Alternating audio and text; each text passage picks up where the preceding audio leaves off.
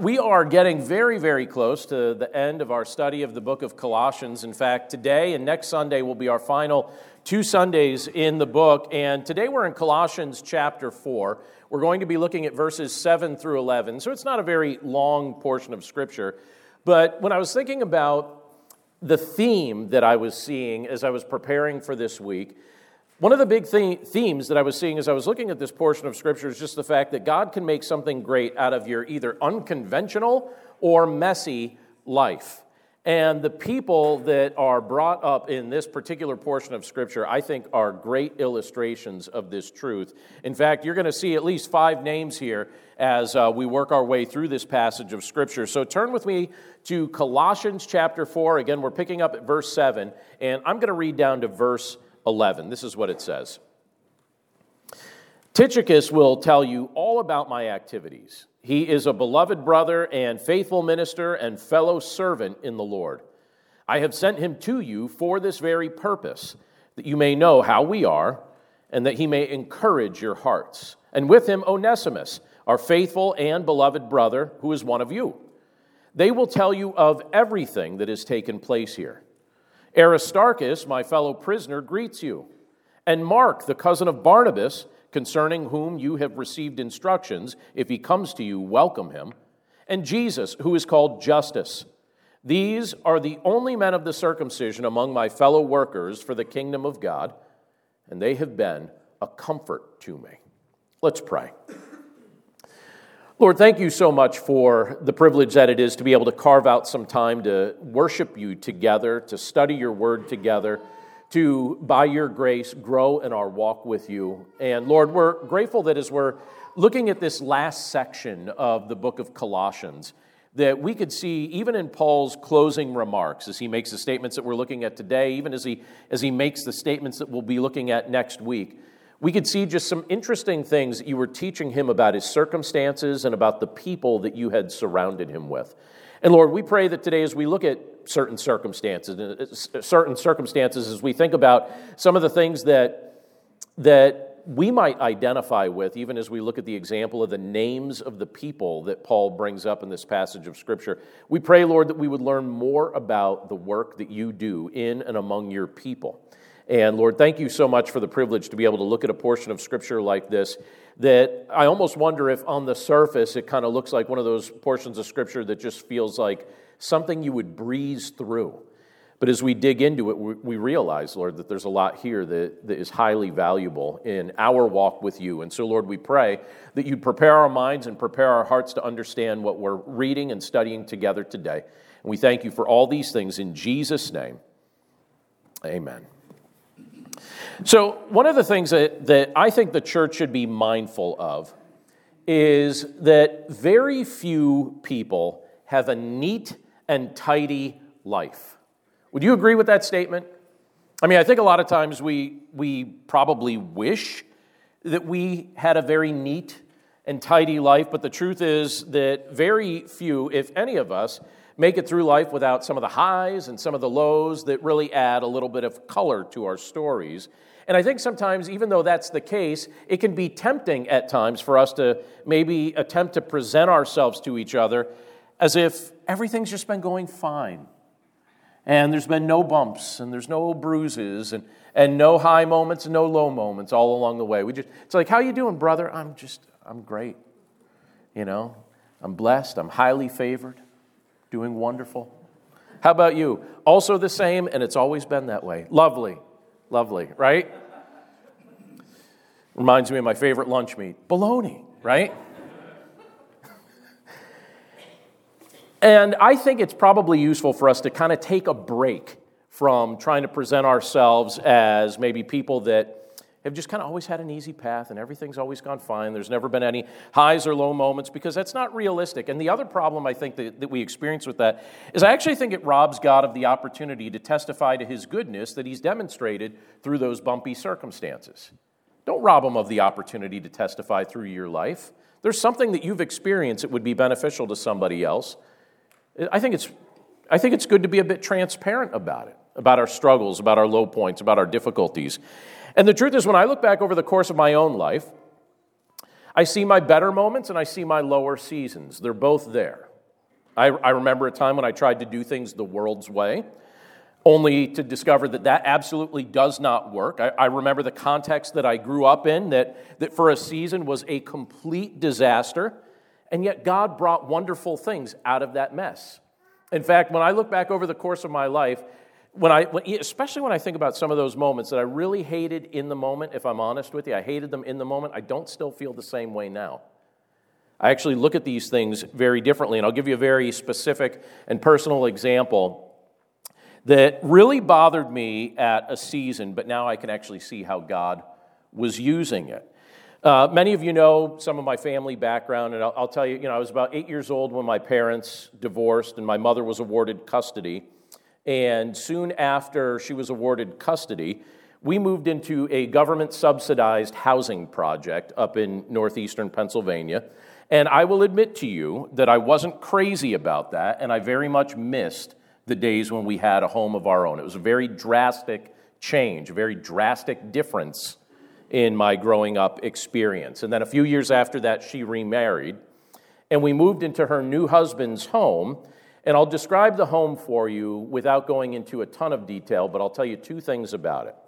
The front of that house at one point was hit by a drunk driver, and it was never fixed, it was never repaired. And the yard had, and this is not an exaggerated number because I remember counting at one point, the yard had at least 50 cars in various stages of disrepair and decomposition. And so that was the context that I was living in. And if you can think back to your growing up experience, when do you tend to remember feeling the most insecure about everything? Isn't it kind of like your teenage years? And that was that season of my life where you're kind of insecure about everything to begin with, and that pro- provided another insecurity. And one of my lowest moments in the midst of that season, I used to dream about kind of just getting out of that. I didn't want to be in it. But I remember one of my lowest moments in that season was when a, a man came to the door of our house and he asked if he could speak to the owner of the junkyard. That's how he phrased it. And he said it innocently. He wasn't trying to be a wise guy. He just asked if he could speak to the owner of the junkyard. And I remember being shocked, and I, I said, This isn't a junkyard. And then I, I closed the door on him. And, um, and up to that point, it had never occurred to me that people thought I lived at a junkyard. I never, that never dawned on me. I don't know why it didn't dawn on me, but now that I knew that, I did my, I remember doing my absolute best during my high school years, during that season of life, to not let people know where I lived. I didn't want them to know where I, would have friends drop me off at other houses. And then I would walk to my house from where their parents dropped me off, and all sorts of creative things. And I think people knew, but I just like to convince myself that they didn't know. And now I look at that and I think, you know what? If I could go back in time, I actually would not change that experience. I don't think it wasn't pleasant to go through. It wasn't something that I enjoyed going through at that time. But I'm actually grateful for that experience because the Lord showed me things that I don't think I would have understood otherwise because my life doesn't look like that right now. So let's say my life never looked like that. Okay? Well, then that means that there are probably lessons and, and moments that I would not be able to identify with because I would not have had those experiences.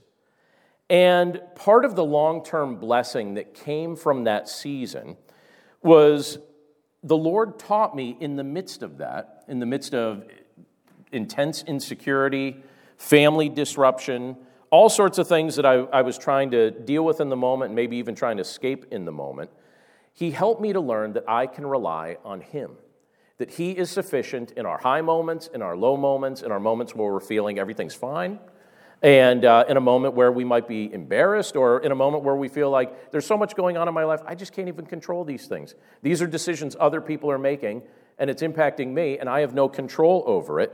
And what I notice as I look back over the course of my life, one of the things I realize, we'll put it this way I started pastoring when I was 21 years old. And when I think back to those experiences growing up, learning to rely on the Lord in the midst of a lot of chaos, and also just kind of the emotional pain that we were dealing with at that time, one of the blessings was that the Lord helped me develop an emotional strength that prepared me for some of the tasks that he was going to be asking me to do in not very many years from that period of time. And so it's hard for me to look back at that season and say anything but thank you. I'm grateful that I had those experiences because it taught me things I wouldn't have learned otherwise. And then I look at a portion of scripture like we just read in Colossians. And one of the things that's very easy to do when we go through a portion of scripture like this, especially as we come to the end of Paul's letters, right? When we're reading one of his letters, he often ends his letters with a list of names where he's addressing different people for different things. And sometimes it's easy to go through that list and not think a whole lot about it. But here's the thing each and every one of these names that he lists here is a real person with a real set of experiences. And I think that there's something that we can learn from those experiences because many of these individuals had very unique experiences and very unique backgrounds. And I actually want to take a moment to highlight some of these things because when I look at a passage like this, it reminds me that God can make something great out of our unconventional and messy lives. You don't have to hand God a tidy life. You don't have to hand that to him. You don't have to say, Look, Lord, I got this all tidy and figured out from worldly standards, and it looks great, and no one ever walks up to my door and, and asks if uh, I could speak to the owner of the junkyard. It doesn't look like that, Lord. It's tidy, it's not messy. And here's the thing in addition to the fact that God can make use of our unconventional and messy lives, something else that he does that's a huge blessing that I think Paul was testifying to in this passage is that he also, on purpose, brings people into your life that are there to help you inspire you, and teach you something. And then you look at this list of names that the Apostle Paul references in a portion of Scripture like this, and I think it's instructive. And I want to highlight these individuals that Paul brings up. And the first is a guy named Tychicus. Now, Tychicus isn't a name that still, to my knowledge, gets used very commonly. But Tychicus is referenced in Colossians 4, verses 7 and 8. And I'll tell you who this guy is even before I reread those two verses. Tychicus was the guy who's willing to walk with you and stand by your side. That's the kind of guy Tychicus was. Let me reread these two verses, verses 7 and 8. Paul says, Tychicus will tell you all about my activities. He is a beloved brother and faithful minister and fellow servant in the Lord. And I've sent him to you for this very purpose, that you may know how we are and that he may encourage your hearts. Now, let me pause there for a second and just make this statement. And I know some of you are preparing for various roles of volunteer ministry and various roles of vocational ministry. And I'll tell you what, accountability is something that all ministry leaders need. There's no exception to that statement. All ministry leaders need accountability in their life. Ministry is not meant to be done alone, and if the Lord raises you up to a position of leadership or a position of influence in the church, it's important to demonstrate character, it's important to demonstrate integrity. It's important to also demonstrate transparency. Be the same person in front of people that you are when you're not in front of people. Be the same guy both times. And as Paul was closing out the words of this letter, I, I believe that that's exactly what he was personally trying to demonstrate in these words. And so Paul told the believers at Colossae that his friend Tychicus was going to come and he was going to tell them everything he was doing while he was absent from them. So while he wasn't with them, Tychicus would be giving them that report, filling them in on all the things that were going on. And Paul describes Tychicus here as a beloved brother. He describes him in multiple ways. He describes him as a, a beloved brother, but he also says he's a faithful minister and fellow servant in the Lord. And when he visited the Colossians, what he was going to do is he was going to let them know what Paul had been working on and the ways in which the Lord had been blessing that work. And he would share this with the goal of encouraging their hearts, particularly if they were worried about the fact that, that Paul's well being might be in question, because at this point he was still under house arrest in Rome awaiting trial. But again, who was this Tychicus guy? Who was he? Does Scripture tell us any more about him? Well, Tychicus was the kind of guy that's a friend that all of us should want. And if you have a friend like this, you're blessed indeed. He was the kind of guy who would walk the extra mile with you. He was the kind of guy and, and the type of friend who would stand by your side while the rest of the world turns its back on you. Tychicus is mentioned elsewhere in Scripture, and we see a particular reference to him in Acts chapter 20.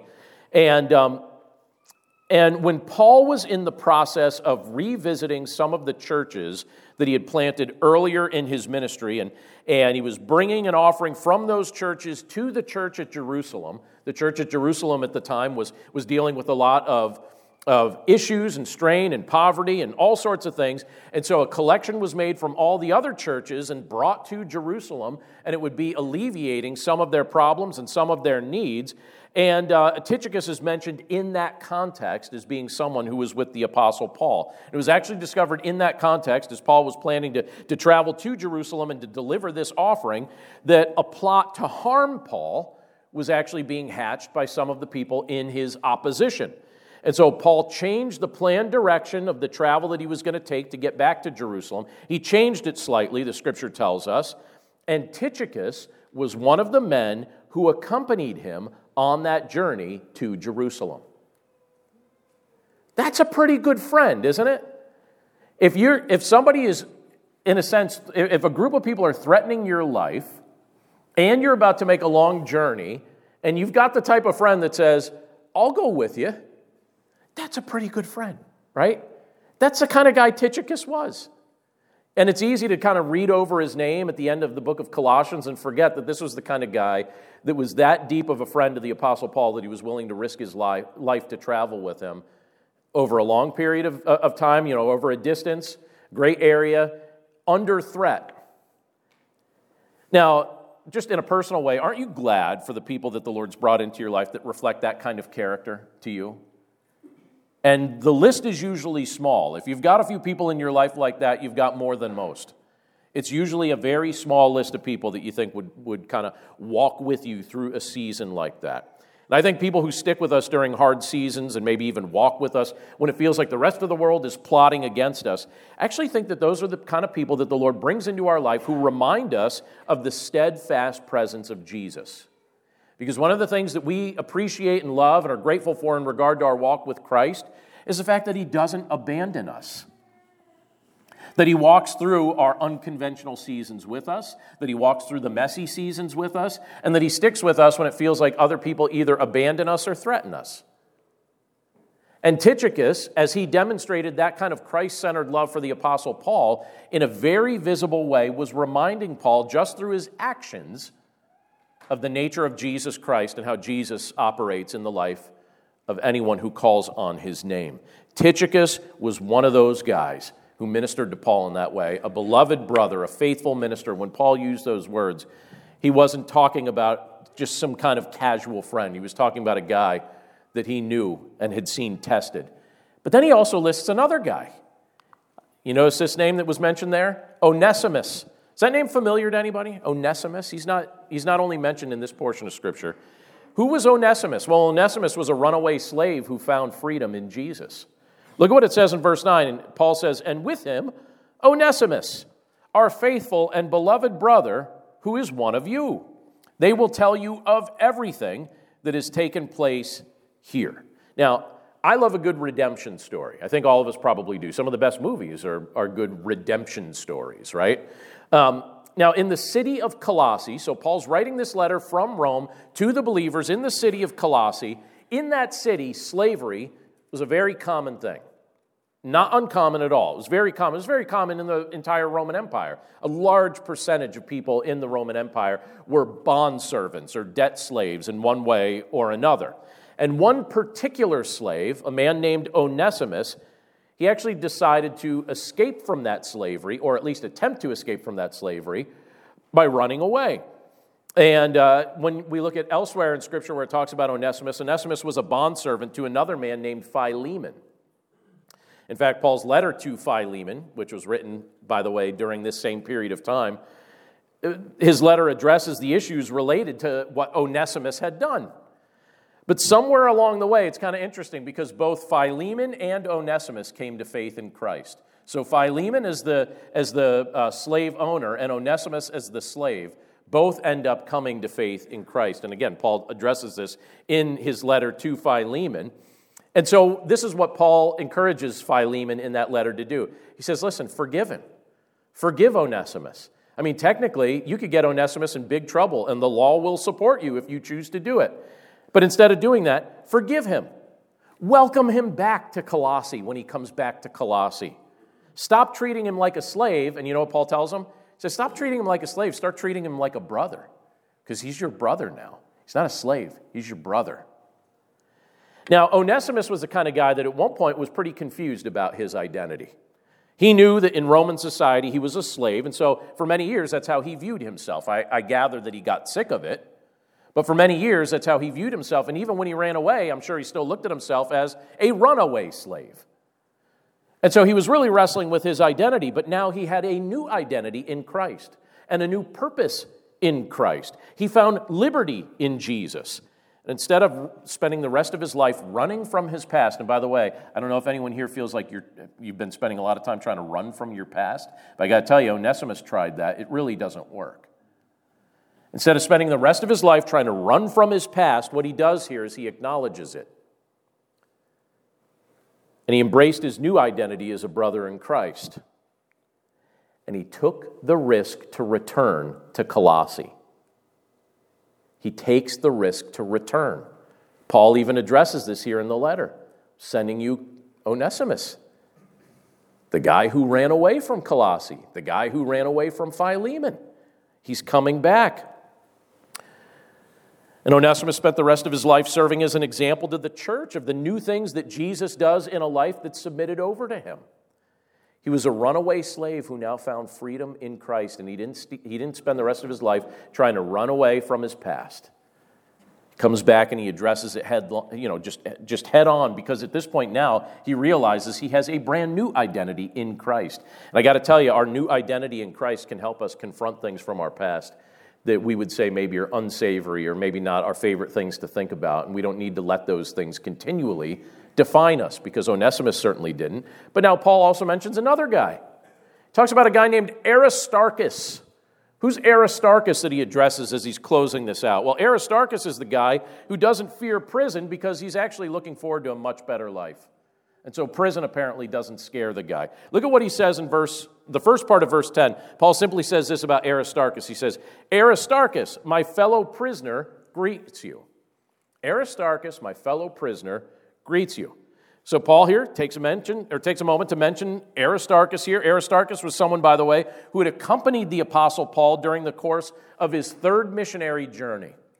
And in Acts chapter 19, we're actually told that Aristarchus was arrested after the riot that took place in Ephesus when the silversmiths in that town got really irritated that Paul was doing ministry there. And the reason they got irritated in Ephesus was because they believed that Paul preaching the gospel was going to impact their trade.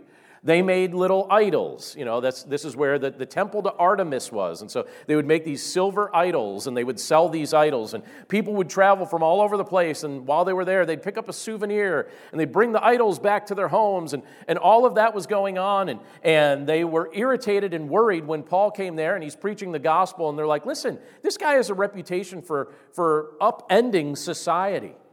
If he goes around preaching about this Jesus, we're going to actually lose our trade. And that doesn't sit very well with us. And so they get the whole city in an uproar, the scripture says, and they turn it into an argument that's kind of part religious and part patriotic. Because they're like, how could this guy come into our city and, and, uh, and kind of trample our customs and trample our faith and, and, and tra- trample our, the heritage of this location? This needs to be stopped. And then people get all, got all worked up about it, and the whole city was in an uproar. And a couple of Paul's companions got arrested in the process, and Aristarchus was one of them. And the reason they got arrested was simply association. It wasn't like Aristarchus was going around causing trouble. He wasn't going around turning over tables. He wasn't going around, uh, you know, like starting fist fights with people and saying, come on, bring it, you know. It wasn't that sort of thing. It's just that he was associated with Paul. And if they could have got their hands on Paul, they would have arrested Paul in that context as well. And Paul even wanted to go where all the action was to see if he could address it. And the scripture tells us that other believers were like, Paul, don't go anywhere near this. And they're like, yeah, but they, they arrested Aristarchus. They arrested others. It's like, don't go anywhere near there. They'll probably tear you to shreds. Don't go anywhere near there. And so other believers kept Paul away from the action, but Aristarchus was right there in the midst of it. And uh, they arrested him in Ephesus simply because he was associated with Paul and the gospel of Jesus Christ. Now, I don't suppose that any of us hope to be arrested, okay? And uh, I, I, happen to know that there's a retired police officer here in our presence who, if, if he wanted to, you know, I'm pretty sure he knows how the cuffs still work, so keep in line. You know, I'm just I'm looking around. All right, everybody looks like they're behaving. All right, that's good. But I don't think too many of us would want to be arrested. Um, by the way, if your pastor ever confessed that he was cuffed and put in the back of a car, would, would you believe him or would you find a better church? Both are true. Happened when I was uh, 14 years old, believe it or not. I didn't actually do anything that time. I just was wrong place, wrong time. It all worked out. My mom wasn't too happy about it, but I'll save that story for another time or maybe tell you in the lobby. That's a lobby story since I'm being recorded. But anyway, when you, when you look at, I heard someone over there say, wow, that's a cliffhanger, right? Um, but I don't think too many of us would probably want to be arrested. I don't think any of us would, would kind of look for that to be something that happened to us. But when you look through the Old Testament, what do you notice about many of the prophets in the Old Testament? Many of them were arrested, but not just them. It's also true of men like John the Baptist. It's also true of Aristarchus. We just saw his name here, right? It's also true of all the apostles. All of them, Scripture says, got arrested at one point or another. It's also true of Jesus Christ himself. Very sketchy faith we have here, isn't it? In fact, one of the strongest believers I know, present day, is a, is a man who, I mean, knows the Word of God through and through. And you know when he came to faith in Christ? You know when he learned the Word of God? While serving a 25 year prison sentence. And he's one of the strongest believers I know. Walks with the Lord, loves the Lord, glorifies the Lord, but has that moment in his past, and he, he testifies to it openly and what the Lord did in his life through it. And at present, throughout this world, right now, there are believers who are being imprisoned because they are not afraid of proclaiming the gospel of Jesus Christ. It's happening right now, present day. It's not just New Testament, you know, when that's being written, it's not just during the Old Testament era. It's present day, and there are believers who are bold enough to proclaim the gospel of Christ even in the midst of governmental or societal pressure not to do so. And so when I look to their example, when I remember the example of the believers who came before us, I'm reminded that we do not need to fear what may come when we testify about Jesus Christ.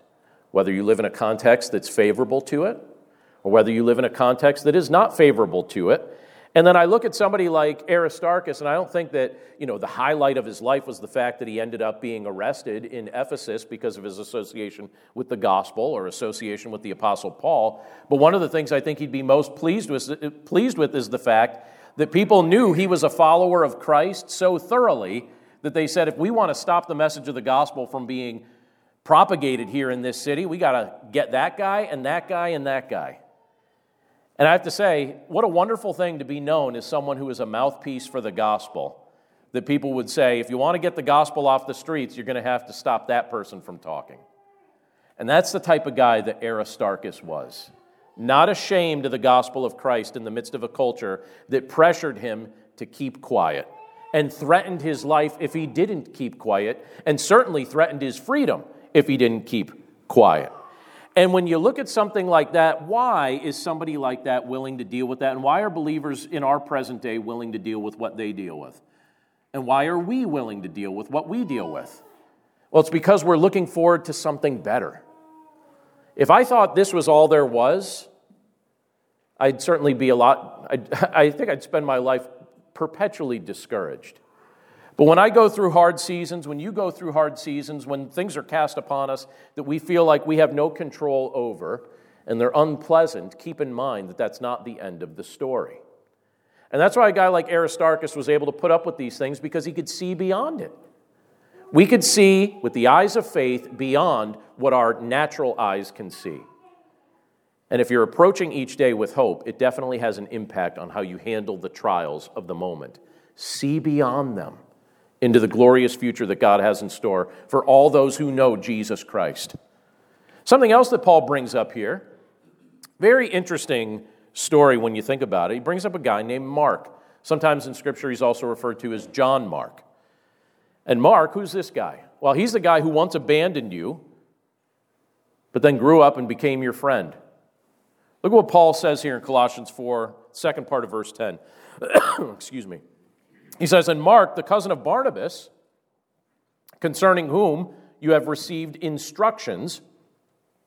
If he comes to you, welcome him. Kind of wonder why is Paul saying, hey, listen, you've received instructions about this guy. If he comes to you, welcome him.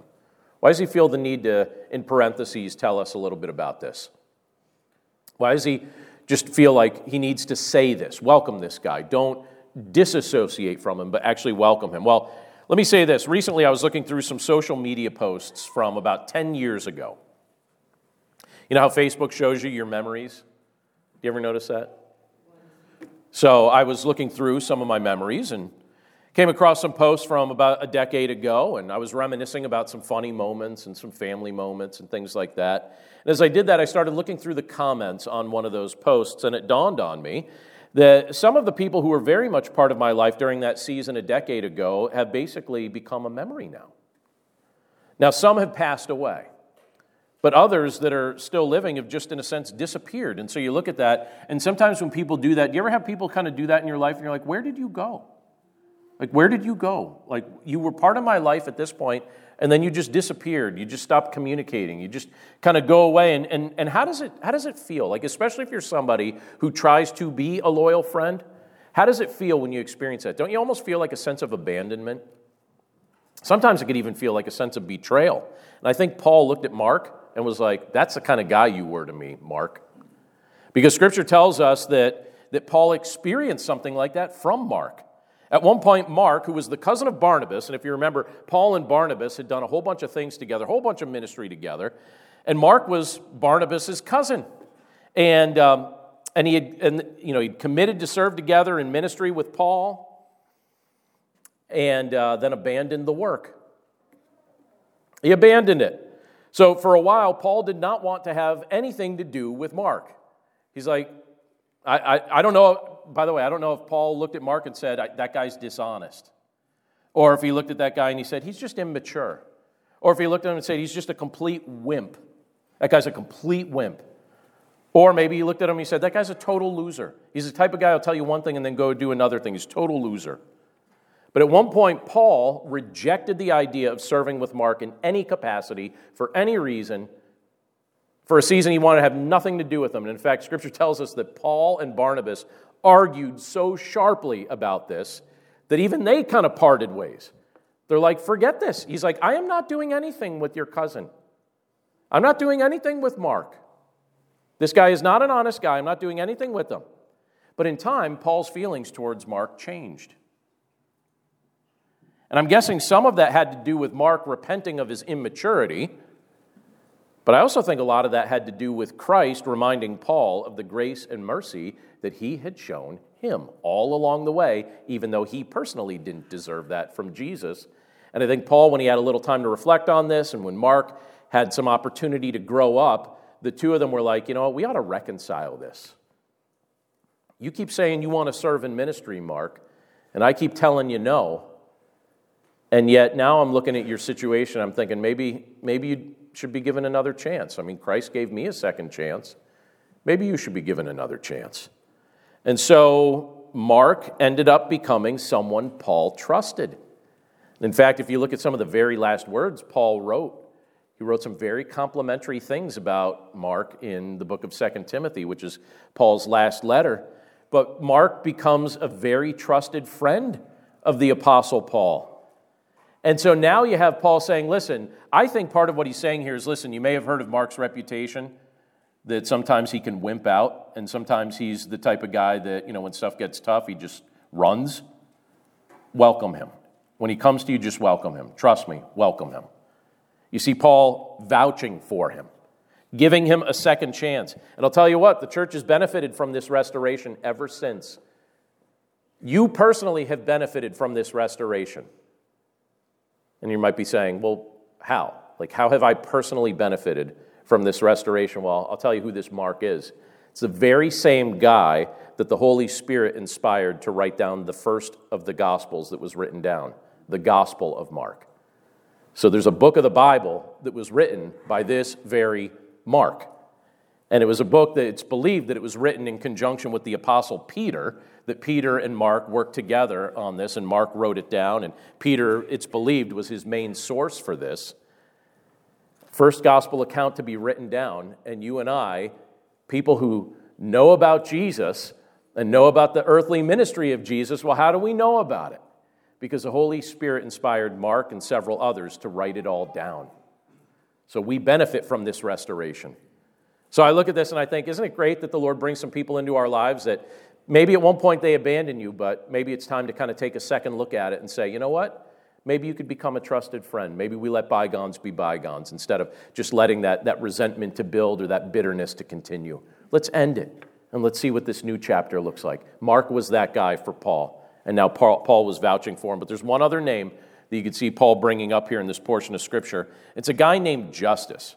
Well, in fact, he's got a couple names here, but he's the guy that saw the light and had a change of heart. And he's the last guy I want to show you real quick here.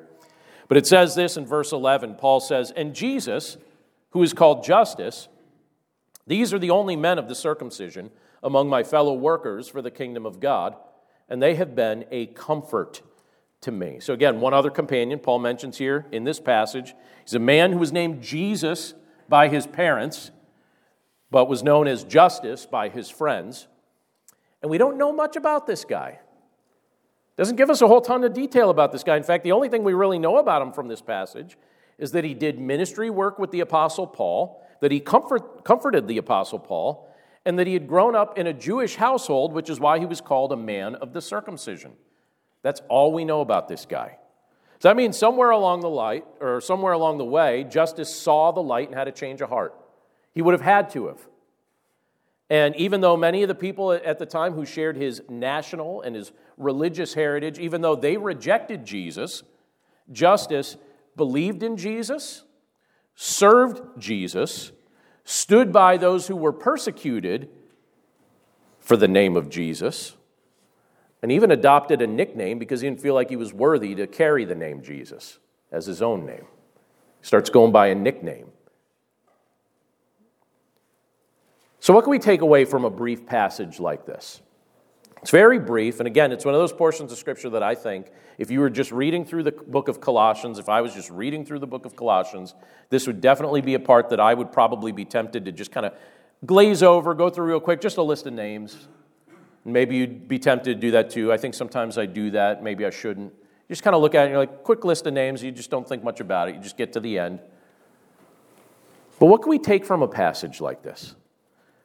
I have to tell you, one of my big takeaways is the fact that Jesus is delighted to take people with all kinds of backgrounds, with all kinds of life experiences, and welcome them into his family. And then he grants all kinds of people who maybe at one point maybe felt like a misfit, or maybe felt like they didn't measure up in some way because their life just wasn't so tidy. And he takes a life like that and he allows us to become genuine partners with him in his mission to rescue a lost world. So I don't know if you feel like your life isn't super tidy, but the people listed in this passage did not have super tidy lives. They had redeemed lives. They had lives that were very distant from the Lord, and then the Lord brought them near and did amazing things in and through them. And so, again, I don't know what parts of your life, maybe even right now, feel messy or feel unconventional. There's probably something. I don't know if those parts feel present, I don't know if they feel distant, but I wouldn't get too hung up on them. These are actually not things that define you forever. They're momentary circumstances. Even if they feel like major things, they're not really things that, that are part of our, our eternal identity. They're experiences, not our identity.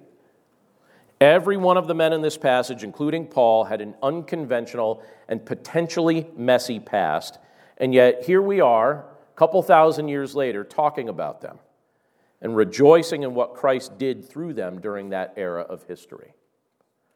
So let me say this as we finish up this morning Jesus is still making history. So don't be too shocked when He decides to do something through your life and through your experiences that testifies to His goodness and ministers to the people that He brings into your life, don't be too shocked when He does something amazing through your experiences as well. I've seen Him do it a million times, I've watched Him do it in my own life. I've seen Him do it in the lives of many of my friends, I've seen Him do it in the lives of many of the people in this church. It's what the Lord does. These are not things that define us. Our identity, just like Onesimus, his identity was not being in a runaway slave. He's a new man in Christ. You're a new man, you're a new woman in Christ. And don't be too shocked when he does something special through you as well. Let's pray. Lord, thank you so much for a passage of scripture like this, where you demonstrate things to us that are honestly amazing to think about. Lord, it's just so amazing to be able to look at a passage like this and see some of the, the names that are listed here Tychicus, and Onesimus, and Aristarchus, and Mark, and Justus. Even Barnabas got an honorable mention there. And Lord, there's a lot we can learn when we look at the, the biography or the life experience of other people. And so often we go through life thinking we're the only one who this or we're the only one who that. We think we're the only one that's experienced the difficult things we've gone through or, or the things that we look back at and say, oh, I'm really embarrassed about this or I'm really embarrassed about this. And then, then we read through the pages of Scripture and we see, oh, no, there's someone just like me right there. And then we watch what you did and how you carve out an identity for us in you. It's not tied to the things of this world. So, Lord, we're just so grateful for that. We're grateful for the fact that, that you don't just improve our lives, you give us a brand new life. And by your grace, we pray that we would walk with you in the midst of it. Lord, thank you for the people that you bring into our lives. There are people that you've brought into our lives that have encouraged us and comforted us in the midst of difficult seasons. And there are people that have served as examples to us that have inspired us to, to aim higher in our walk with you. And so, Lord, we pray that that would be the type of thing that we keep in mind as we interact with others. We pray that as we've been shown grace and mercy by you, that we would show grace and mercy to others, that we would be people who are eager to give a second chance. We pray that we would do this all in recognition of the second chance that you've blessed us with. So, Lord, thank you so much for your blessings. Thank you for the people you bring into our lives. Thank you for the experiences that you've allowed us to have. And we pray, Lord, that we would remember that you don't waste any of it that it's all very, very useful in your hands, and it's all stuff that you can use to make us stronger and help us to be a more uh, fitting testifier or ambassador to your goodness in the midst of our generation. Lord, this world is distant from you and it's not looking for you. And when we look at our culture, there are a lot of things that cause us alarm, but we know that you are the solution. And we pray, Lord, that, that many more would come to know you. And during our brief time here, we pray that we'd be just like Aristarchus was, in the sense that we're just not afraid to tell people just how good you are and how much you want to change our lives and how you're so much better than the idols of this world that so often we've been tempted to, to, to align ourselves to. And we don't want to do that anymore. We just want to be people who walk with you and enjoy the, the privilege of living in your presence daily. So, Lord, thank you for your presence with us today. Thank you for allowing us to meditate on the truth of this passage of Scripture this morning. And we pray, Lord, that you prepare us for what you have in store for us next. And we thank you for all of these things in Jesus' name. Amen.